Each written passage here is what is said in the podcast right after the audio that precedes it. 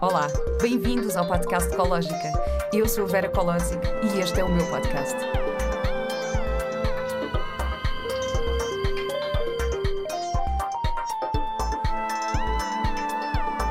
Com o apoio da Pivita. Bem-vindos a mais um episódio do podcast Ecológica. Hoje eu estou aqui com a Sara Montes, que é ex-assessora do Ministro do Turismo de Timor-Leste e praticante de yoga e meditação desde 2004. Inspirada pelas tradições do yoga e pelas práticas rituais antigas que aprendeu na Índia e em Bali, a Sara criou e lançou a Gaia Immersions, que é uma comunidade de yoga, arte e tecnologia digital, através da qual organiza aulas, eventos e retiros pelo mundo fora. Lançou recentemente a plataforma online da Gaia Immersions, constituído por uma comunidade global de professores, artistas, healers e cientistas que, de uma forma integrada, promovem novas técnicas de yoga e de autoconhecimento. Olá, Sara. Olá, Vera. Disse tudo bem? Está certíssimo. Obrigada. obrigada por estares aqui hoje. Estou muito mesmo obrigada. muito contente de poder falar contigo. um, mas antes Boa. de falarmos uh, do teu, deste teu projeto, do Gaia Immersions, eu queria falar um bocadinho sobre, sobre o teu percurso, sobre a tua vida e sobre, sobre as tuas influências. Hum. Um, então, para começar, queria te perguntar como é, que, como é que surgiu o yoga na tua vida? Hum. Quando é que se deu esse Um despertar? grande passo, não é? Olha, foi. hum, Eu tive uma grande influência da minha mãe, como já tinha dito. Hum, é engraçado porque as pessoas acham. A minha mãe é budista Uhum. e as pessoas acham que foi muito por ela que, que comecei, mas foi ao contrário. Eu, desde criança, que sou muito sensitiva e muito incompreendida, sinto-me sempre muito incompreendida. E então. ah, Mas comecei- não pela tua mãe. Não, pela minha mãe. Eu acho pela vida em geral, não é? Eu acho que todas as crianças, de certa forma, ou pelo menos na adolescência, aqueles 14, 16, 18 anos, há sempre uma fase assim de rebeldia grande, não é? De incompreensão e sentimos-nos diferentes e revoltados, seja por situações que nós vemos em casa, muitas vezes, nas relações dos nossos pais, dos amigos, de, do que for. Então, quando, quando uma criança é mais sensível, acaba por absorver muita coisa. é? Da vida e do mundo e da família, do Tu, que tu for. cresceste em Portugal, os teus pais são portugueses? São os dois portugueses. Hum. E, e então eu, eu apanhei-me numa fase em que estava, em que questionava muito a condição humana e questionava muito porque é que eu estou aqui e porque é que estas coisas, porque é que eu sinto estas coisas e comecei a ler muito sobre budismo. Hum. Um, e a minha mãe, numa tentativa de me compreender, eu tinha mais ou menos 14, 15 anos nessa altura, uh, começou ela a enverdar pelo budismo e foi aí que ela começou a ser budi- budista também, e astróloga, como até hoje, até aos dias de hoje. Ah, uau! Ela é Foi astróloga? assim. Ela é ótima astróloga, só que ela não, ela não promove muito, ela faz para amigos, ah, já deu conferências, ela teve a estudar muitos anos no Kiran, que é um centro de astrologia no Chiado, não sei se conheces. Ahm, ela esteve lá durante oito ou nove anos hum, e faz imensas consultas e é ótima. Eu também aprendi um bocadinho com ela, confesso. E também Portanto, ela não era propriamente também uma mãe cética que de repente tem uma filha mais. eh, Não, ela sempre foi uma pessoa muito aberta também para estas coisas. Hum. Mas a partir do momento, eu acho que quando tu tens um filho e vês que o teu filho é de alguma forma diferente, não é? E que chega a casa e põe-se a ler e a estudar e a ver coisas que não são muito normais para a idade, hum, os próprios pais querem compreender. Então eu tenho uma mãe que enverdou por esse caminho e um pai que era super empresário, que não, não podia estar muito em casa porque estava sempre a trabalhar Mas tiveste, tiveste sorte, olha, eu por acaso tenho um caso na minha família, tenho uma, uma tia, eh, pronto, também na altura eh, do fascismo em Portugal, não é? Anos, Uhum. anos 70 e tal, e, e ela começou a ficar muito interessada em comida macrobiótica e em yoga, só que o meu avô era muito, fechado. muito fechado. E, Claro, e, portanto, não é? a solução foi um bocado tipo, pô-la de castigo e fazê-la esquecer esta, esta abertura. Portanto, Pois, o meu pai, mas olha que o meu pai gostava imenso comigo, dizia: oh, filha, eu não percebo porque é que tu estás nessas coisas, tipo, isso é para velhos. É porque é- agora, hoje em dia, o yoga é muito. O yoga e esta abertura toda de consciência que nós estamos a passar está muito em voga, não é? Isto há 15 ou há 16 ou há 20 anos atrás era, era estranho. E, sobretudo, numa. Eu vivia, eu, eu- eu- vivia em Lisboa, eu era urbana, não é? A minha, família, o meu pai Uh, era muito. Uh, era um bom vivan sempre, de noites, de festas, disto. E portanto, eu, eu tinha também. muito. Por isso é que nós somos um bocadinho Pronto. assim, temos um bocadinho os dois lados, não é? Uh, e eu sempre vivi muito isso, ou seja, eu tive um lado que foi muito um, alimentado pela minha mãe desta veia espiritual e desta veia mais. E quando digo espiritual, não é andar com bindis na testa ou estarmos uh, lá em cima, não é? Se bem que eu andei, é. eu com 16 anos andava sempre com bindis na testa. eu nunca andei. Eu andei. Mas fui para a Índia, fui para uma série de coisas. Isto, depois já lá chegamos. Um, mas eu, na altura, era muito rebelde e, e, hum, e, comecei a experimentar e a fazer experiências de meditação sozinha e a chegar a, a estados alterados de consciência através da respiração e através da meditação porque fiz o meu primeiro curso, para, para teres uma ideia, da União Budista, foi aos 16 anos. Portanto, eu nessa altura já estava a querer muito perceber eh, o que é que. Eu sentia que havia algo mais. Mas tu és budista? Eu guio muito pela filosofia budista. Hum. Sim, mas não sou fundamentalista em nada, aliás. Exato, eu também digo sempre isso, não sou fundamentalista em nada. És vegan, certo, sim, mas não fundamentalista. Exato. Uh, queria partilhar aqui um bocadinho quais são os princípios do, do budismo, também para quem não sabe. Hum. Um, portanto, há vários princípios. Um deles é que uh, o sofrimento existe. Ele é real e não pode ser ignorado. E isto às vezes pode parecer uma coisa negativa, mas que não é. Exatamente, não é, não é, é exatamente não é, o, o, contrário. E eu passo a explicar, porque vou aqui enumerar os outros Boa, uh, princípios. Então uh, o sofrimento tem as suas causas. Um, o sofrimento surge a partir dos nossos apegos excessivos e das nossas expectativas irreais. é possível eliminar essas causas, Portanto, é possível eliminar o apego. Um, e há, há, várias formas de fazer isso. Sim, há várias Sim, formas de fazer isso: meditação, uhum. mantras, estudos, uh, atos de caridade. Um, e existe um caminho para eliminá-lo. Portanto, é, estes são assim, assim os quatro princípios que eu vi que acho que, que resumem um bocadinho os princípios do budismo. Tu reges-te uhum. muito por estes princípios? Olha, foi, sem dúvida. É, ajudou-me bastante a parte do yoga também. Um, eu acho que quando eu tinha 16 anos e comecei a aprender sobre.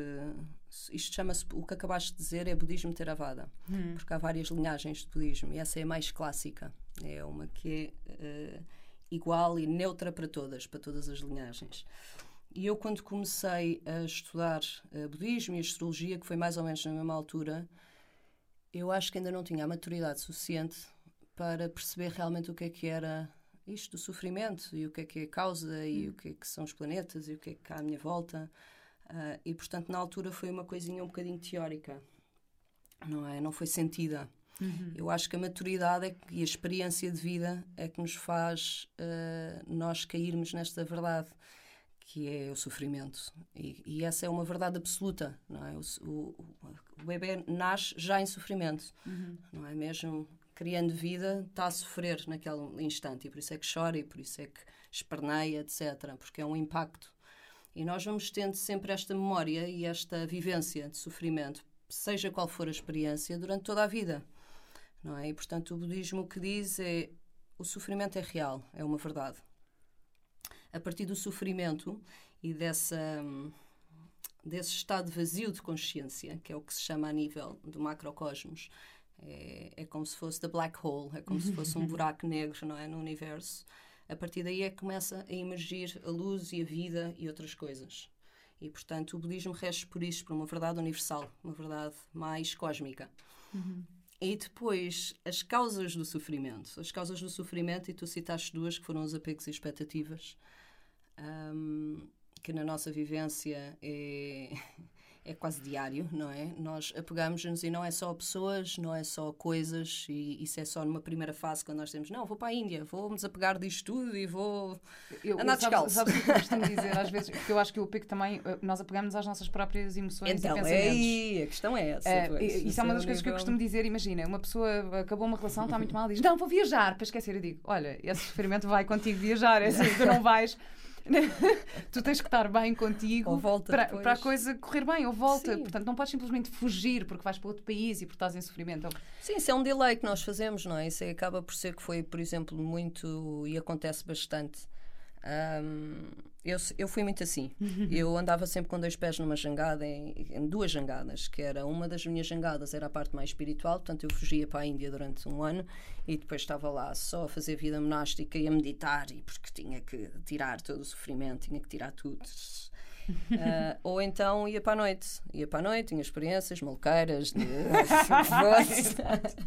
mas ia. E também era uma, uma, era uma fuga, portanto, as duas as duas eram os dois extremos e as duas significam exatamente a mesma coisa. Claro. Que é eu não me estou a aceitar fully, eu não estou a aceitar que também tenho sofrimento, eu não estou a aceitar esta verdade e, e que isso, somos seres iguais. Isso, na verdade, é o caminho do Buda. Eu, é o caminho do meio. Exato. Eu queria só, eu, para quem não, não conhece ou não está muito fam, familiarizado com, ah. com, esta história do budismo, há um livro do Herman Hesse, que é o Siddhartha. Siddhartha, sim.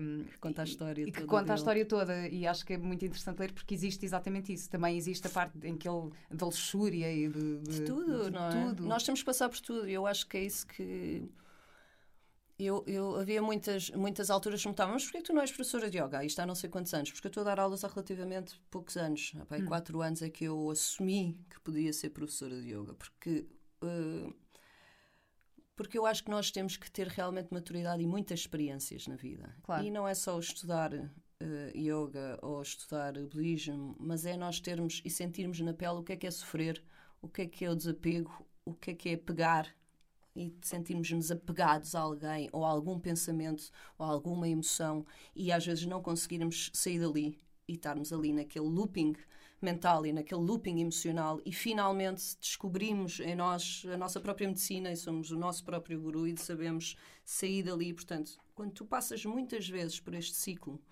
de apego e desapego, de viver em dois mundos, que é um mundo de luxúria e um mundo em que não tens nada, quando estás e passas retiros em que estás 10 horas a meditar só com respiração e não te podes hum. mexer se não tens lá um Buda, um, assim, um, um budista a dar-te assim quase um caldo na cabeça para tu não te mexeres e tu estás ali a sentir todas as dores do teu corpo e consegues transcender a isso. E quando começas a conhecer o teu corpo e quando começas também a ganhar humildade, que eu acho que é super importante, e bondade, e não nos queremos estar em show-off, mas estarmos a perceber que quanto mais guardarmos as coisinhas para nós, mais nós podemos dar e mais podemos servir, não é? Hum. Uh, porque isso também é yoga. Uh, é quando nós nos sentimos mais preparados para ensinar também alguma coisa. E hoje em dia eu queria muito falar sobre isto, Vera, contigo, que é, uhum. e partilhar contigo, que é, eu acho que o yoga hoje em dia está um bocadinho difamado. Está um bocadinho quê? Está um bocadinho difamado. Eu tenho a dizer isto publicamente. difamado. Então, Pronto, viemos aqui contrariar a ideia. Contrariar a ideia do yoga. Está difamado. Não, estavas a dizer que está um bocadinho... Está um bocadinho difamado. Eh, eh, é, assim, é porque o yoga significa em sânscrito yuk, que é união. União, sim. Pronto, e esta união é uma união de três dimensões. Nós somos seres humanos a viver na terceira dimensão. E terceira dimensão porquê? Porque é uma dimensão material, física, é uma dimensão mental e é uma dimensão emocional ou espiritual. Pronto, e é isso que faz nós seres humanos. E o que está a acontecer muito no yoga, que faz parte, e pronto, faz parte na primeira fase, é que o yoga é visto como uma acrobacia, como um jogo de acrobacias quase, não é? Que é uh, posturas giras, uh, flexíveis e uma série de coisas. E, e, o yoga não é bem isso, é? Nós temos o Bhagavad Gita e agora falando um bocadinho da parte mais filosófica da coisa, o Bhagavad Gita eh, diz-nos que há, há assim quatro ou cinco uh, yogas fundamentais, que, que, são estas linhagens ou estas ferramentas que juntam estas três dimensões. Pronto, uma delas é o Hatha Yoga, que é o que nós estamos a fazer, que é muito físico. Que é mais físico. Que é muito físico. E que, tem, na verdade é o mais praticado. Acho que, que deve é ser o mais praticado, no pessoas, Ocidente. É? Que é o Ashtanga, é os Vinyasas, os Yins, é todo, todos esses que nós estamos numa sala de aula a praticar, até comigo também fazem. É, uh, é o Hatha Yoga. E depois tens uma linhagem um, que é o Raja Yoga. E o Raja Yoga significa que é o caminho do controle da mente. E então há oito passos para isso, que são exatamente os mesmos do budismo também. Ah, Quais são vamos entrar. Não, vamos entrar aqui porque não, eu posso okay. falar, posso falar. É yamas, niyamas, yamas que significa okay, poética, okay. niyamas, Uh, asana, pranayama, pratyahara. Pronto, pronto a respiração. É, ok, mas pronto, vamos, vamos tentar. Okay. É um Ética, respiração, pronto. meditação. Tens todos esses passos, exato. Que é, hum. que é o Raja Yoga, que é o controle da mente, que é o que eu pratico mais. Hum. Mas depois tens outros, que é o Bhakti Yoga, que tem muito a ver com a tua bondade e com as pessoas que, por exemplo, vão muito à igreja ou são pessoas muito devotas. Em yoga, isso é Bhakti Yoga. Hum. É? E isso também é yoga, porque é uma forma deles se conectarem. É o físico que está concentrado em algo e que se está a entregar a algo. Quando nós estamos a orar, é como os mantras, quando estamos a cantar. Uh, nós cantamos e sentimos as nossas emoções mais fortes. Há uma música, por exemplo, que tu adoras e que sentes e que revives memórias, etc. Isso é Bhakti Yoga, porque está-te a conectar com o coração. Hum. E depois tens outro que, eh, que é o Karma Yoga, que também é uma palavra que está um bocadinho difamada. então, que é o karma. Lá, Isso karma. é o teu karma. Pronto. É porque o karma é uma lei universal, que, que basicamente é quando tu, hum, sei lá, quando tu mandas uma moeda, a moeda vai cair. E, e quando tu uh, dizes algo, há um retorno. E portanto, isto é isto é como se, por exemplo, estivesse a cavar. Imagina, tens uma terra e estás a cavar e estás a tirar um buraco, estás a cavar de um buraco. Fica ali um buraco e aquela areia tem que ir para algum lado. E, portanto, fica uma montanha ao lado. Uhum. Certo? Portanto, isto é, chama-se equilibrar um lado e o outro. Portanto, quando eu estou a, a fazer algo ou a dizer algo, ou, eh, a mesma energia vem para mim. Portanto, não é. Pois usa-se usa a palavra um bocadinho com uma conotação Mas, negativa. Sim, é uma coisa boa, que pode ser boa. Claro, claro. E, e em budismo, eles, a partir do momento em que um, tu só pensas o bem em relativamente a outra pessoa, ou só queres o bem, ou, ou só fazes o bem, uh, o karma começa-se a chamar dharma. Significa hum. que tu estás a caminhar no, naquele que é o processo de qualquer ser humano que é uh, um caminho de propósito é um caminho bom. Por isso é que os budistas dizem que é Dharma. Porque o karma ainda tem muito de emocional, ou seja, tu podes acordar um dia e tens e estás irritada por alguma coisa qualquer. E portanto, se eu te passo ao lado e falo contigo, tu se calhar pudesse estar calada e dizes, pá, esta gaja está sempre aqui a falar, não posso ouvir, não a ver? Isso que tu estás a fazer neste momento é uma reação emocional. É? E quando tu reages emocionalmente, aquela energia, a bem ou a mal, vai vir para cima de ti, quer queiras, quer não. Porque é uma lei universal, isto é energético, não é? Física quântica diz, é a mesma energia. Portanto, isso volta para ti, isso é karma. Quando tu estás de manhã chateada, irritada, e tens plena consciência que estás irritada e chateada, e passo-te ao lado e tu olhas e tens exatamente a percepção daquilo que vais fazer, que supostamente irias fazer, quer dizer, esta gaja está aqui a passar lá, já não uhum. posso ouvir. Em vez de fazeres isso, se tiveres essa noção que isso pode acontecer e inspirares e dizeres assim, não, isto sou eu, e não enviares isso para, uhum. para aquela pessoa, Dharma. Isso é uhum. é Dharma. Eu, por acaso, acho que senti mais consciência disso um, depois de ser mãe. Porque existe. Oh, claro. Porque eu tenho, tenho meu filho e, claro, que eu tenho uma consciência que quero dar o melhor exemplo. E, e dar o melhor exemplo é, é também ter esse, esse, um bocadinho esse controle emocional. Um, portanto, se eu acordo mal disposta, não sei o quê, bom, para já eu também quando vejo desfaço. uh, mas claro que já tive situações em que eu estou, imagina que estou mais estressada por trabalho, porque tenho muita coisa para fazer, uhum. não sei o quê, uhum. e ele está-me a pedir muita atenção, ou quer que eu brinque, e eu estou sem paciência. Pronto, ah, pode acontecer. Sim, Isto claro, acontece a todas as mães. E, é, sim, a toda a gente. não, agora não posso. E de repente mando para cima dele uma coisa que não é dele, porque ele, ele só precisa de brincar. Uh, mas eu acho que eh, nesta relação com ele isto é uma coisa que, que, me, que de repente me tornou mais consciente. Agora também em todas as outras relações, mas com uma criança acho que isto é, fica muito presente. Mas eu também tenho a humildade, se isto acontece, dizer. Mateus, desculpa, olha, eu há bocado estava um bocado. claro. e, e não interessa que, que, ele tenha 5 anos, tem a mesma importância aquilo que eu estou a enviar claro para ele do que se for um adulto ou uma pessoa com, com outra consciência. E eu, às vezes, digo-lhe. Uh, Mateus, olha, desculpa, é que eu estava estava com imensas coisas para fazer e não, não consegui. tem imensa agora. sorte. é, é como mãe, é verdade, porque a grande maioria das mães e dos pais, infelizmente, uh, e eles não têm culpa muitas vezes, as pessoas estão em survival mode, não é? Uhum. E agora com esta questão da pandemia, do Covid, etc., está tudo em survival mode. Nós somos umas sortudas de poder estar aqui a falar sobre estas coisas, claro. não é? Somos 10% da população mundial é que pode estar uh, bem e, e, preocupada em alimentar-se bem e claro. estar bem. O resto está, está em survival. E então, quando as, os filhos vão ter com os pais em survival mode, é? e querem falar, são capazes, são os mais próximos, de ter os pais ter uma reação negativa, não é? Para essas crianças. E essas pois. crianças vão desenvolvendo o quê? Medo, uh, defesas. Eu fui um bocadinho assim, eu amo os meus pais, e se eles não, não tiverem a ouvir, não levem a mal estar-vos a dizer isto, nem fiquem com a lagrimar, mas. É verdade, os meus pais estavam sempre a trabalhar, não é? O meu pai é um businessman e está sempre work, work, work. E obviamente foi encontrar a fuga nele na noite, levava-me para Ibiza e para festas e para isto uhum. e para uhum. aquilo. Um, e a minha mãe era também work mode, mas era mais desligada, estava, estava noutra ainda. E, e, portanto, às vezes a frustração deles, não é? Das relações deles, foi um bocadinho para mim. E, e foi isso também, e eu estou-lhes eternamente grata, porque foi isso também me fez eu chegar onde eu cheguei hoje. Que foi, claro. eu levei com isso tudo e das duas uma, ou me vitimizava ou me enterrava em drogas, não é? Porque é o que acontece com muita gente e conheço alguns assim, infelizmente Uh, ou então uh, tentava arranjar uma solução para isso. Claro. E acho que tive sorte também e, e, tive também à volta pessoas e amigos e pessoas que me inspiraram bastante.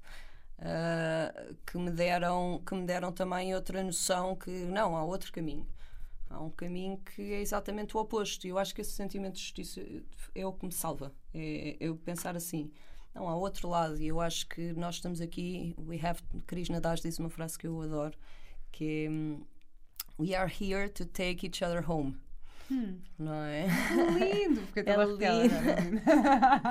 e, e por isso tu estás aqui para me ajudar também a isso, a relembrar, não é? Traduzir, estamos aqui todos para nos levarmos para casa? Sim, para levarmos uns aos outros uns a casa. Outros. E este sentimento de casa é, é, é o que nós precisamos todos, que é um sentimento de segurança, de hum. paz, de estarmos bem. E o nosso objetivo primordial tem que ser esse: tem que ser levarmos-nos uns aos outros, haver mais bondade, haver menos julgamento, haver uh, uh, mais compreensão, mais tolerância, não é? é? Que é para conseguirmos trazermos-nos uns aos outros e eu sentir-me aqui contigo. Que eu vou dizer, eu quando entrei aqui estava um bocadinho nervosa, pensei, ai o que é que será que eu posso? Porque aquela, por isso é que eu te perguntei, mas porquê que tu me convidaste? o que é que eu tenho de especial? O que é que...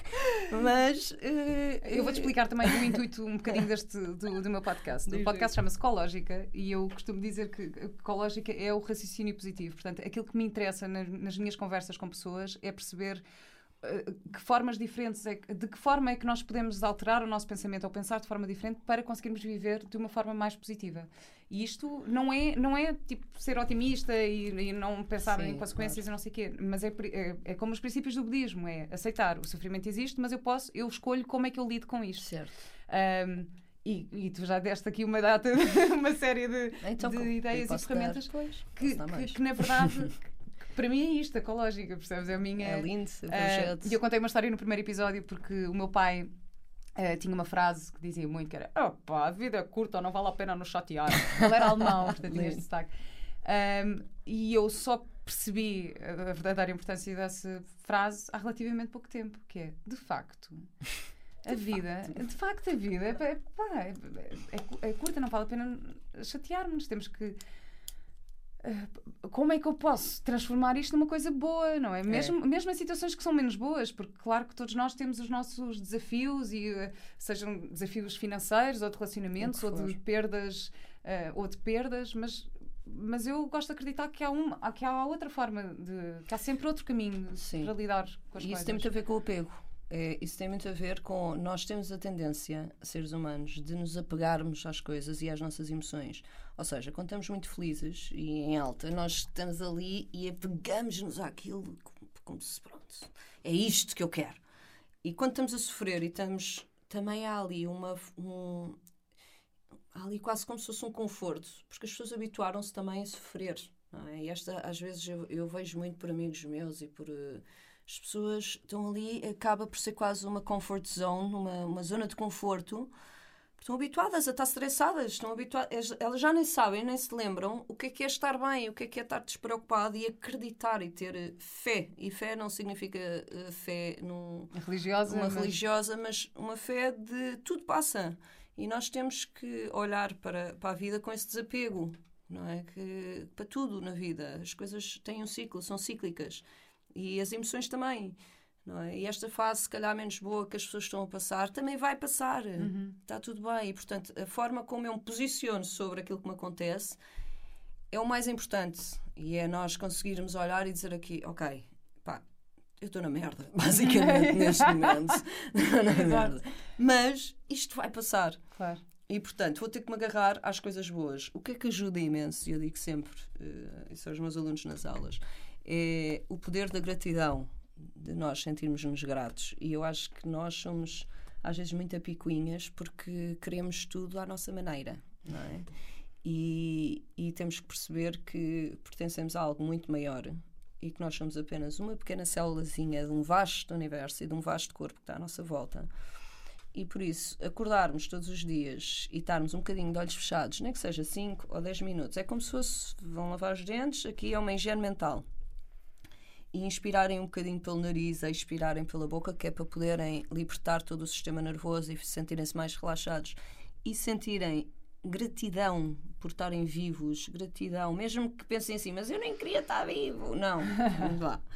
É, há sempre pessoas que vos amam, há sempre pessoas que gostam de vocês, não é? E, e, há sempre uma razão de nós estarmos aqui. Por mais que uma pessoa não veja logo, mas há sempre um propósito, não é? Uhum. Tu não és a Vera e não fazes o que fazes por acaso. Não é? E, e, lá está, tens um propósito maior do que se, se, calhar ser só atriz ou ter o teu podcast, uhum. que é se calhar trazer as pessoas que te possam ajudar também a comunicar algo que seja válido e que ajude outras pessoas. Claro. Porque em dia nós estamos aqui todos para nos ajudar, mais uma vez, uhum. não é?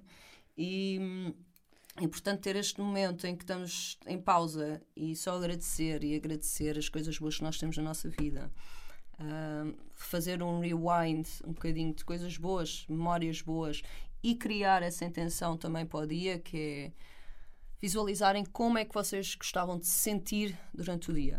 Uhum. Isto é infalível, porque muda a vossa energia, não é? E muda a nossa energia, não é a vossa e a minha também. Eu faço isto diariamente, que é às vezes acordo também e não me apetece fazer nada, só me apetece estar na cama e sinto, ah, estou toda partida e e gostava de fazer mais coisas do que faço e não estou a fazer o suficiente e não estou a fazer isto e não estou a fazer aquilo.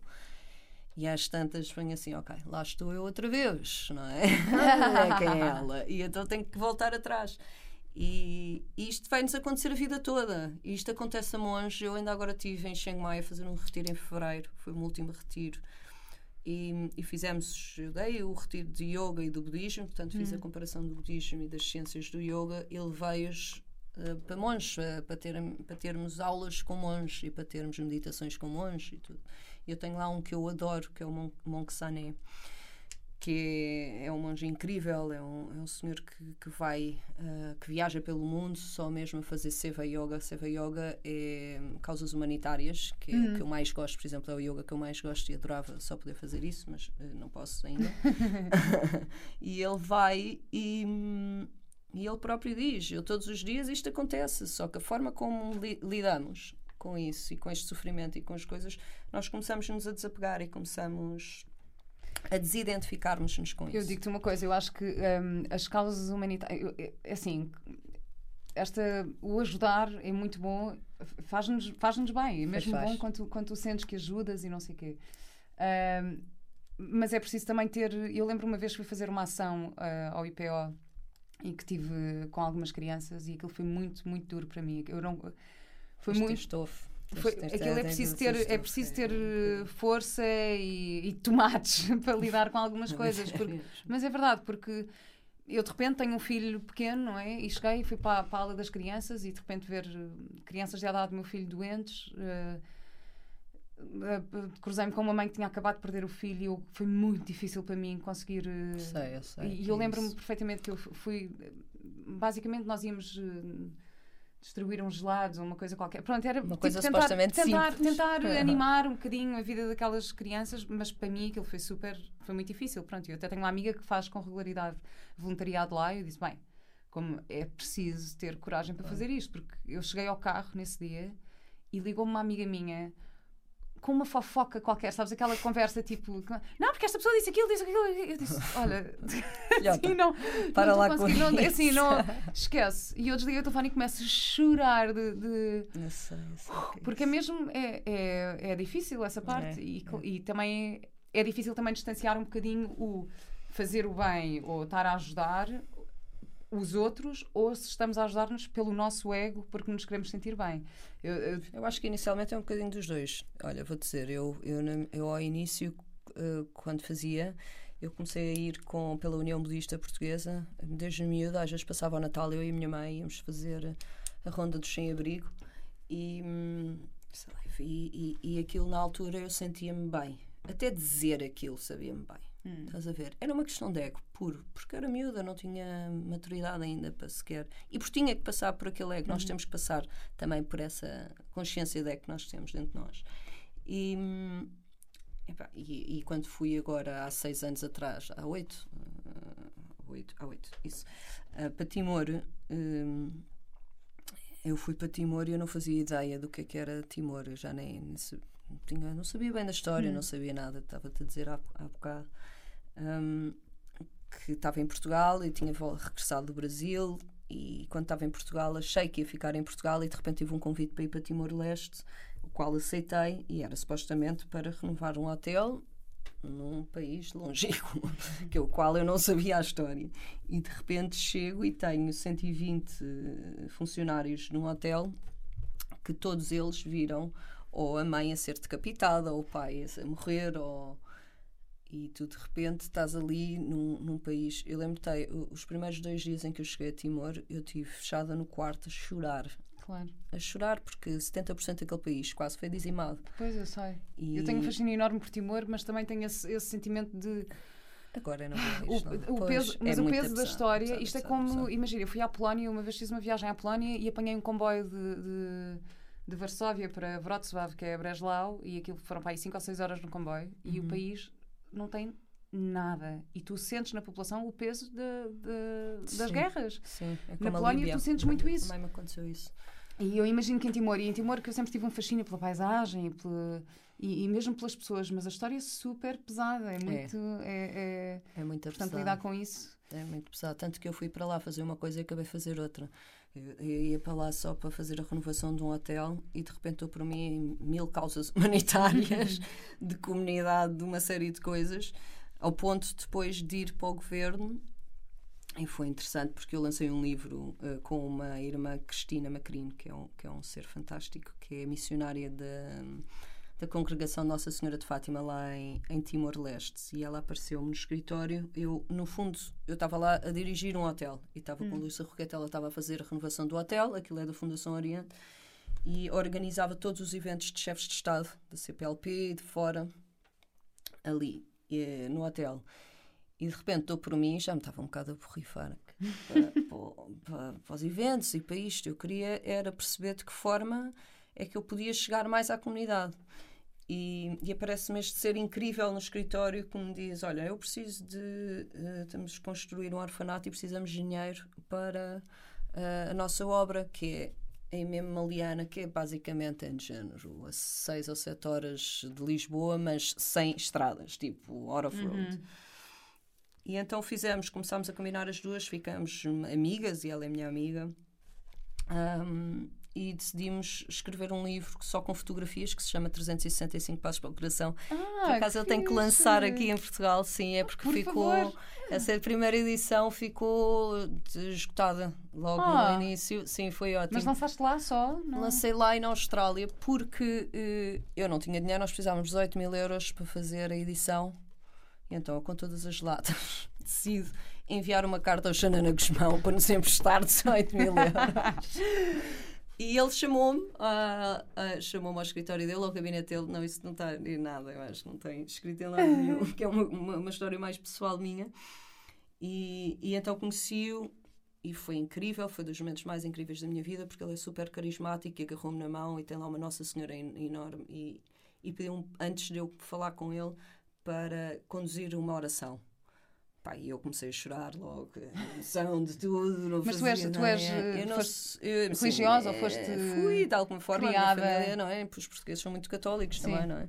E sei, Ave Maria, Pai Nosso, essas coisas. Não, porque eu, eu, por exemplo, andei Hum. numa escola católica até o nono ano. Mas Foi, pronto, pois, não sou, não não, sou isso religiosa de todo. Aliás, eu já Sim. na altura questionava imenso. Havia ali algumas coisas que eu Pois. questionava, sendo que eu acho que os princípios são muito bons. Mas eu Claro, eu também. acho que há princípios mesmo muito. é Sim, os como- valores e a Acho que os ética valores e a ética são. são... A base é boa. não Sim. é? Religião em latim é, significa religar. Uhum. não é? É um religar a algo superior a nós. Portanto, qualquer religião no seu âmago não é, é boa. Nós Claro. depois é que eh, extraviamos assim um bocadinho a história e pronto.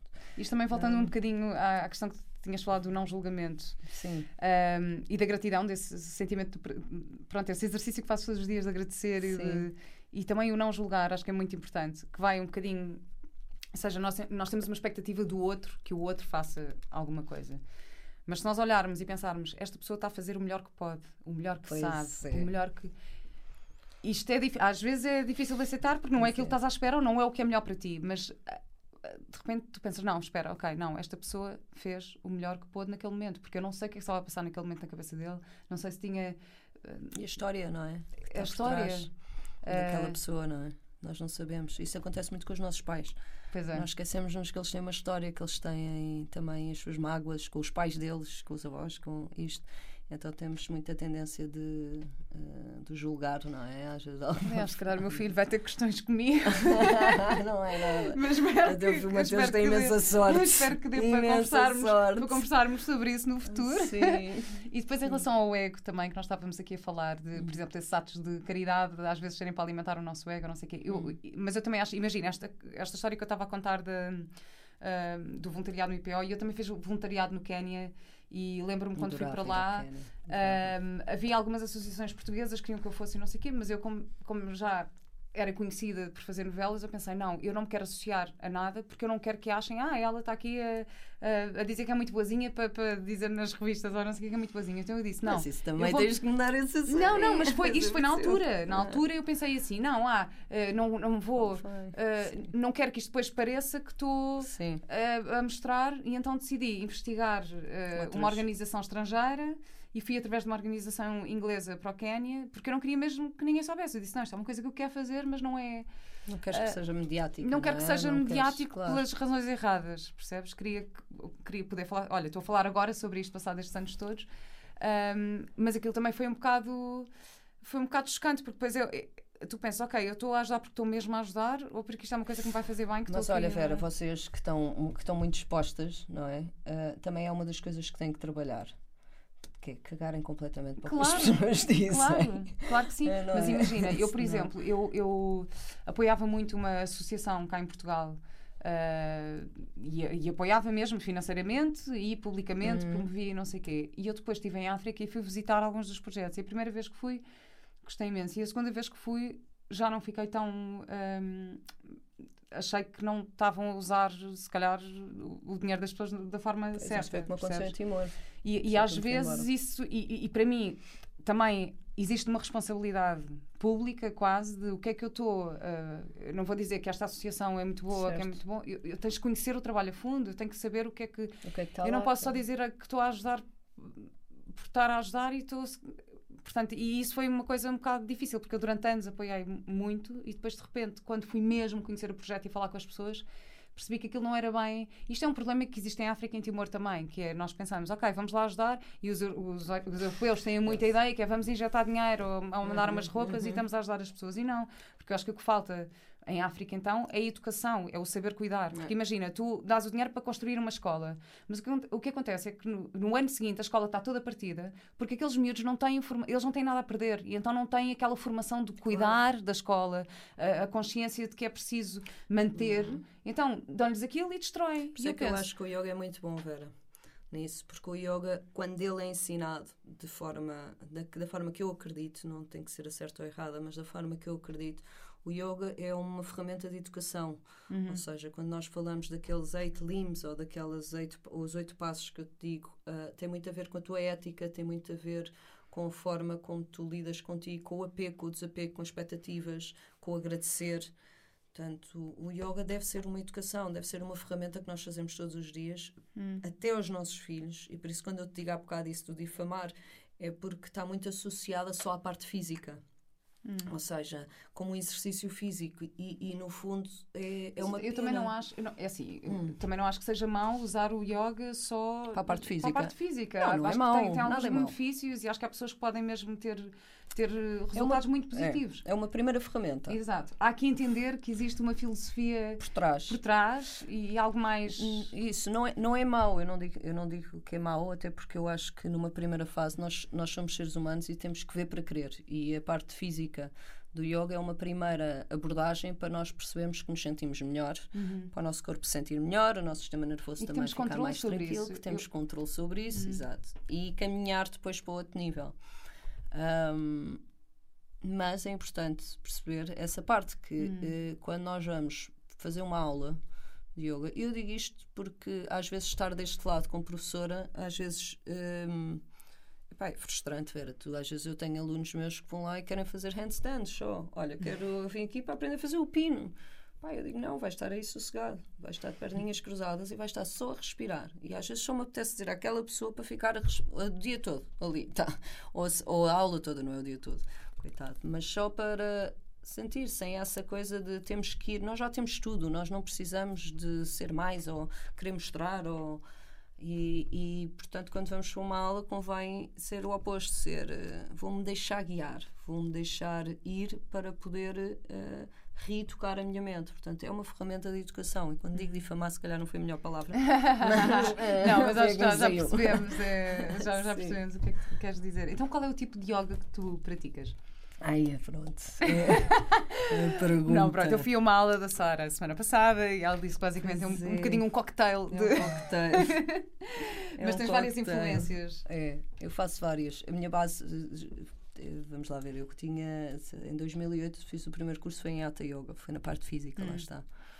Mas antes disso fiz a parte de meditação. Geralmente o yoga caminha em direção a nós conseguirmos meditar. Eu fiz o processo oposto. Eu comecei primeiro com muitos vipassanas, já fiz. Vipassanas são cursos e retiros de meditação de 10 dias, 10 horas por dia a meditar.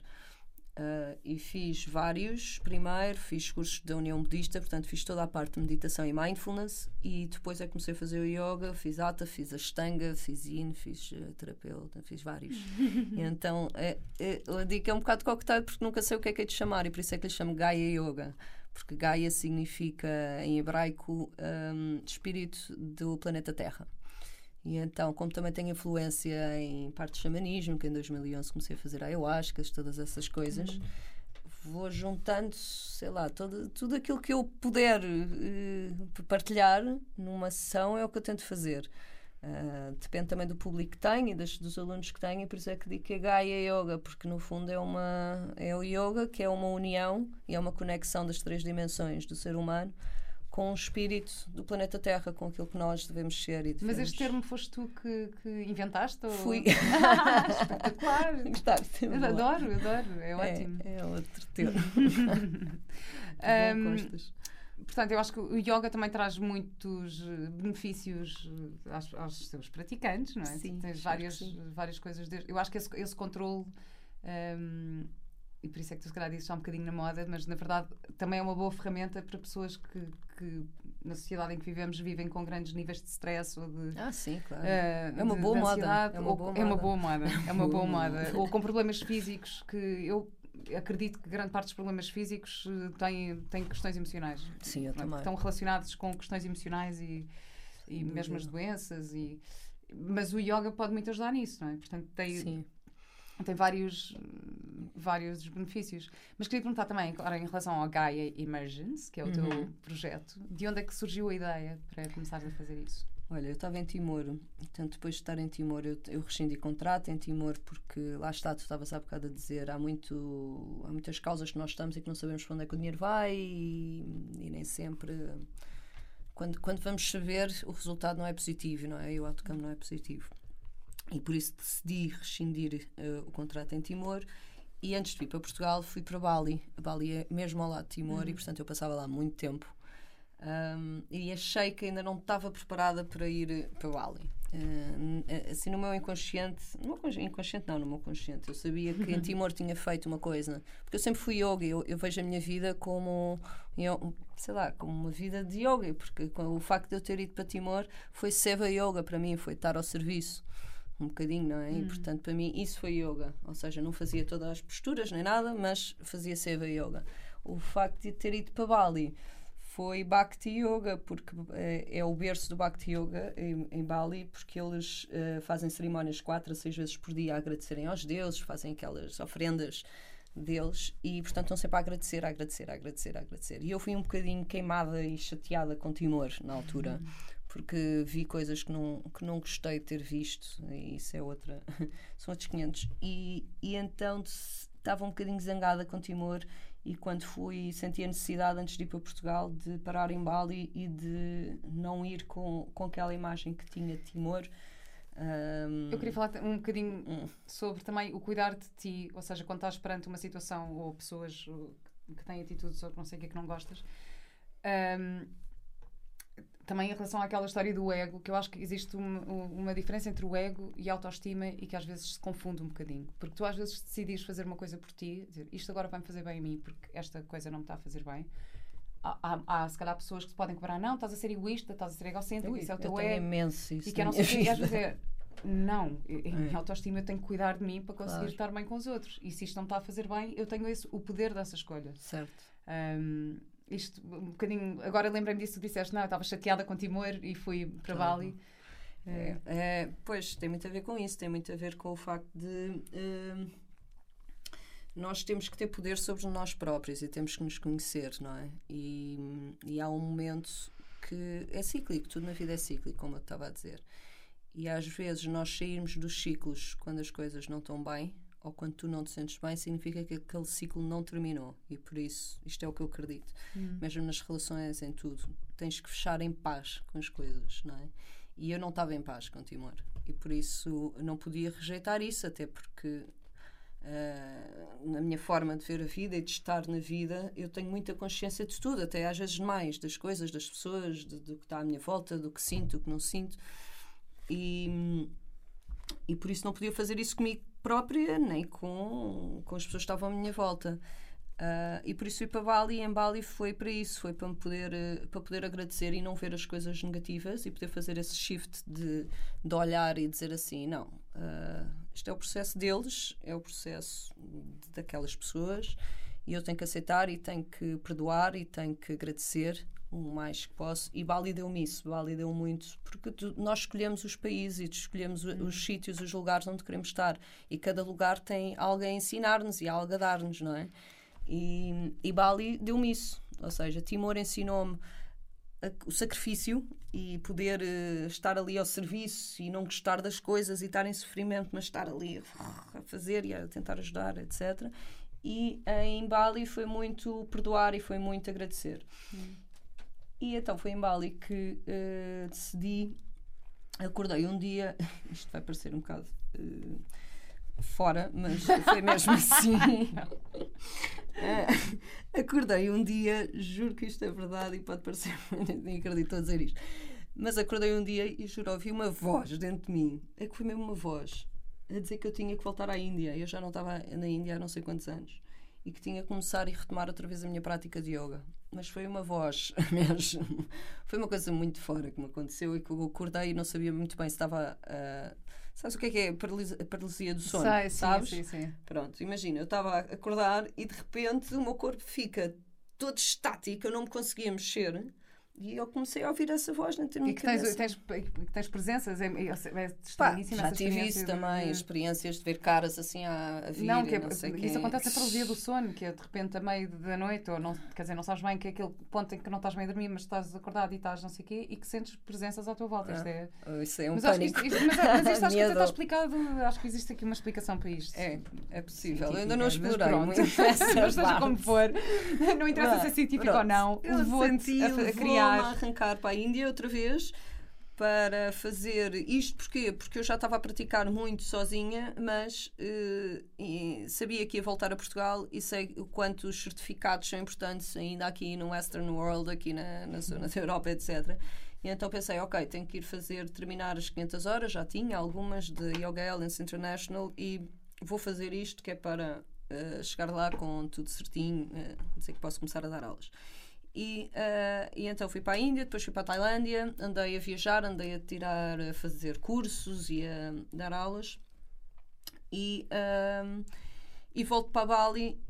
E quando estou em Bali, pergunto-me o que é que eu vou fazer com isto. Ou seja, podia ir para um estúdio e dar aulas, ou uh, podia fazer algo que me satisfizesse mais e que pusesse em prática aquilo que eu tinha aprendido em gestão hoteleira, que era ter um espaço, ter uma vila em que não só eu tivesse a dar aulas, nem tanto eu a dar aulas, porque eu sempre fui muito backstage. Agora é que estou mais uh, going on stage, mas não, não, não era uhum. muito ir ao palco e de fazer as coisas. Gosto mais de estar uh, refundida. E, uhum. e começo a convidar professores de todo o mundo, a melhor, melhor professora da Stanga Yoga no mundo, para mim, não é? que, que é a Lucia Andrade. E convidei-a para ela fazer comigo um ciclo de 28 dias numa vila incrível que aluguei de uma amiga, que agora se tornou minha amiga, e comecei a organizar eventos e retiros e começou a correr muito bem. Desculpa, eu tenho que te perguntar isto porque, uh, para não parecer. Okay. Uh, e porque há bocado estávamos a falar das dificuldades das pessoas, mas como é que tu tinhas dinheiro para, para, isto, para estas viagens e então, para criar estas. Para a Índia foi muito fácil. O meu pai tinha-me oferecido um carro, vendi o carro e arranquei.